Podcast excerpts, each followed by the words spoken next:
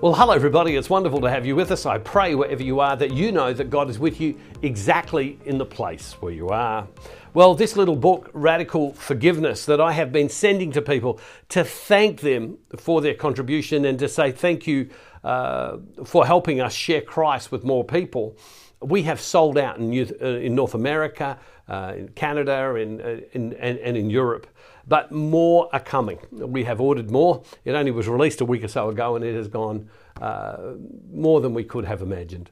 And this really comes out of a message that I gave on forgiveness. And uh, I pray that it blesses you. And it's really my thanks to everybody for helping us share Christ. More are coming. Well, today is Holy Thursday. Holy Thursday is an incredibly important day in our lives.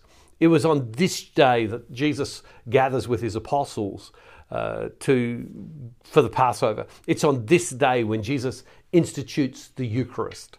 It's on this day that Jesus will be betrayed by Judas. It's on this day that he will go into the garden and he will say, God, I'm scared. Father, I'm scared. Take this cup from me. But not my will, your will be done. It'll be on this day that he's arrested. It'll be on this day that he's brutalized through the night, ultimately leading to his death. And it will be on this day that all of his apostles, the ones who had been close from him, will run away in fear. He'll be denied on this day. It's an incredible moment this day.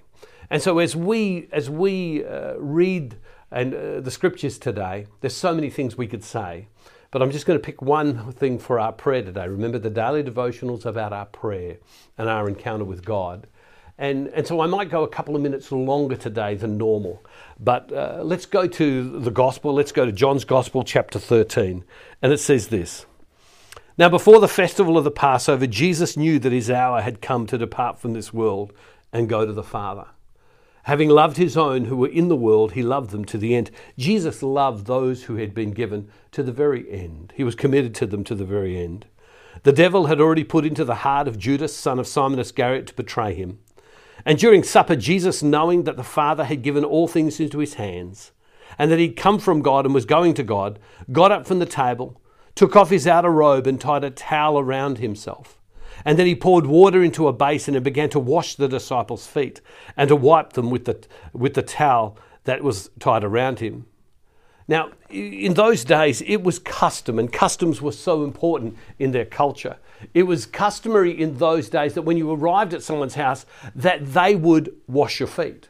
That either they would do it or their servant or their slave would do it. They lived in a dusty, dirty world. It was more comfortable, and, and it was part of their culture, and it was a sign of welcome and hospitality. Well, here they are in a facility. Maybe that wasn't any of theirs. It would appear from the scriptures that they had hired a place as such. And maybe no one had thought about it. None of the apostles thinking it was their place that they would do it. But Jesus notices. And so Jesus stands up and he ties a towel around his waist and he does it. Well, he in verse 6 it says, He came to Simon Peter, uh, who said to him, Lord, are you going to wash my feet? Jesus answered, You do not know now what I'm doing, but later you will understand. Peter said to him, You'll never wash my feet. And Jesus answered, Unless I wash you, you have no share with me. Now, Jesus is not just talking about washing his feet, he is talking about what he's about to do us being washed clean by the power of his blood, washed clean by the power of the cross and then the resurrection.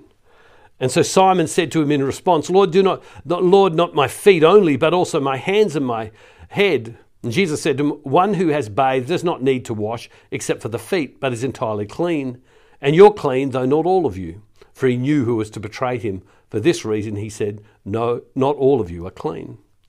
And after he'd washed their feet and had put on his robe and had returned to the table, he said to them, now, isn't it interesting that what we see is that Jesus so often does and then teach, does and teach.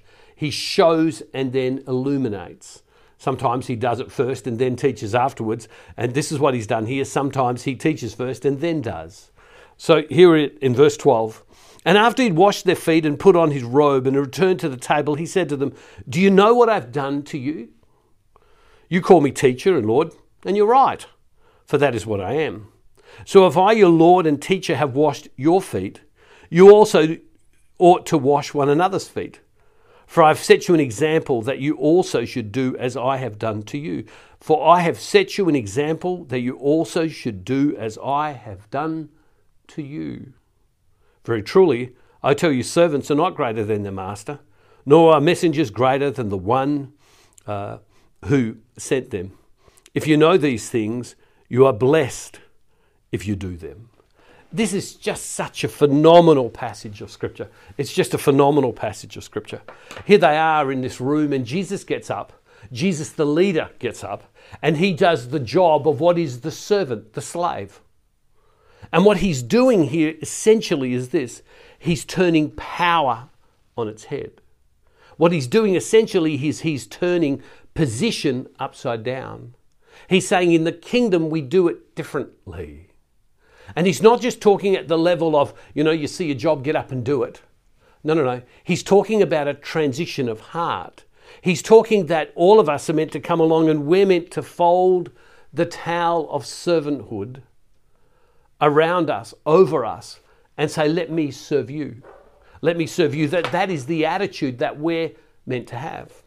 Recently, I, we, our team has been travelling through Lent and we've been doing events in various places. Normally, when we do these events, we arrive early uh, the day or days before, and because often there can be such a lot of setup of equipment and, and of resources and all the things that we need, the, the team have been known to arrive days in advance. And, and normally, I don't arrive. I normally fly in on the day it's beginning, and uh, the team are ahead of me because I've come from somewhere else a lot of the time. Well, in this post COVID world, we made the decision that we would shrink our team that did it. And we made a decision that I would do something that I haven't done for many years is that I would be involved in all of the setup of the running of the leads and the putting up of screens and lights and all of these things. Things that I seriously, when I was much younger, I did, but haven't done for a long time. And I, I have a completely newfound appreciation once again for my team who work so hard setting up all of these things when they're taking place. But I was, I, I said I would do these things. And a number of people in different places I went stopped me and said, Why are you doing this? You're the one that we've come to hear. You're the one with your face on pictures everywhere and on posters everywhere and on banners everywhere, out the front of buildings and inside buildings. Your face is everywhere. Um, we've come to hear you and, and to see you behind the scenes rolling out the leads and doing things as people told me what to do. Um, should you do that? And, and it's not that I'm saying this because I want you to think, oh, wow, how good are you? Not at all. But, but because there is no thing but that, that you're not greater because you stand at the front. You're not greater because you're the father in the family. You're not greater because you're the mother in the family. You're not greater because you're the pope. You're not greater because you're priest. You're not greater because you, are, you, you have position. God places us in places in order that we would be better servants of all. And what Jesus is doing here is Jesus is turning upside down power. He's saying there's another way in the kingdom. He's not talking about just helping out because when you read this, you kind of go, oh, I, need to, I need to help out more. I need to help out more. I need to help out more. No, no, no. He's not saying that. What he's saying is this is that our heart attitude is, I'm not above it. My heart attitude is, I, I want to do this in order that you would, would, would be served more, that you would encounter more. Jesus, when, when Peter says, No, you can't, Jesus says, Oh, yes, Peter, I need to. I need to do this because this is part of a bigger play here. This is about your salvation. This is about you having access to the kingdom of God. This is about your heart, Peter. And, and servanthood is, is, not just about, is not just about there's a job, I do it, but rather a transference and a change within us that the leader is not better, that the leader is not more than the one that they serve. That the person with power is not greater than the one who has no power. That the person with wealth is not greater than the person without wealth. Jesus is talking is turning the known world upside down. Jesus is saying to the mighty Roman Empire that's conquered the whole world, you're not more powerful. No, no, no, you're not. Because what, what is more powerful is the meek, what more powerful is the humble? What more, what's more powerful is God's established kingdom. He's saying to the wealthy, he, he, You're not more powerful. He's saying to the people who are in positions of power, he's saying to religious leaders, You're not more powerful. He's saying, No, no, no, it's the person whose heart is turned to me. It's the person whose heart is turned to me. So I'm going to lay down my life to the point of death. I'm going to lay down my godhood, my godliness, to the point of death by being emptied into human form. I'm going to lay myself down. I am going to be servant, servant, servant of all. And, and uh, for so many people, and for so long in my life, I understood this as need to help out more, need to serve more. And I gave many talks on that actually. And, and, and to be honest with you, if, if you want that answer, you can get that answer for sure. That's true. But this is more about the conversion of who we are. It's about entering into the, the, the love and the life uh, of God for us. That it's a complete pouring out of ourselves. It's an emptying ourselves. It's saying, I want to be like the Father. And to be like the Father, He sent His Son. It's a total, complete giving of us. Jesus turns everything upside down. This is an amazing, amazing, amazing, um, amazing uh, example of the kind of life, the transformation that we're meant to have. Uh, and so, as we come into this night, this night where some years ago, when I sat in a church on Holy Thursday night after going to Holy Thursday night Mass in my Catholic world, I've shared this story many times. I sat in the church, and as it was in darkness at late, and people sat in the church quietly, I heard people crying in different places around the church.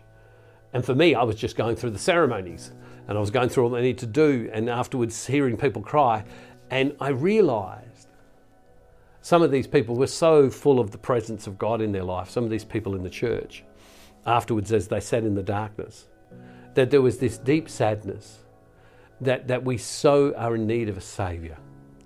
And yet we are so grateful to a Saviour for coming to us. That Jesus ultimately put the towel around himself and showed us his deep, deep love. My prayer is that you will pray these next few days, not learn these next few days. My prayer is that you won't just go, Well, I've read these stories before. Okay, let's do what we normally do.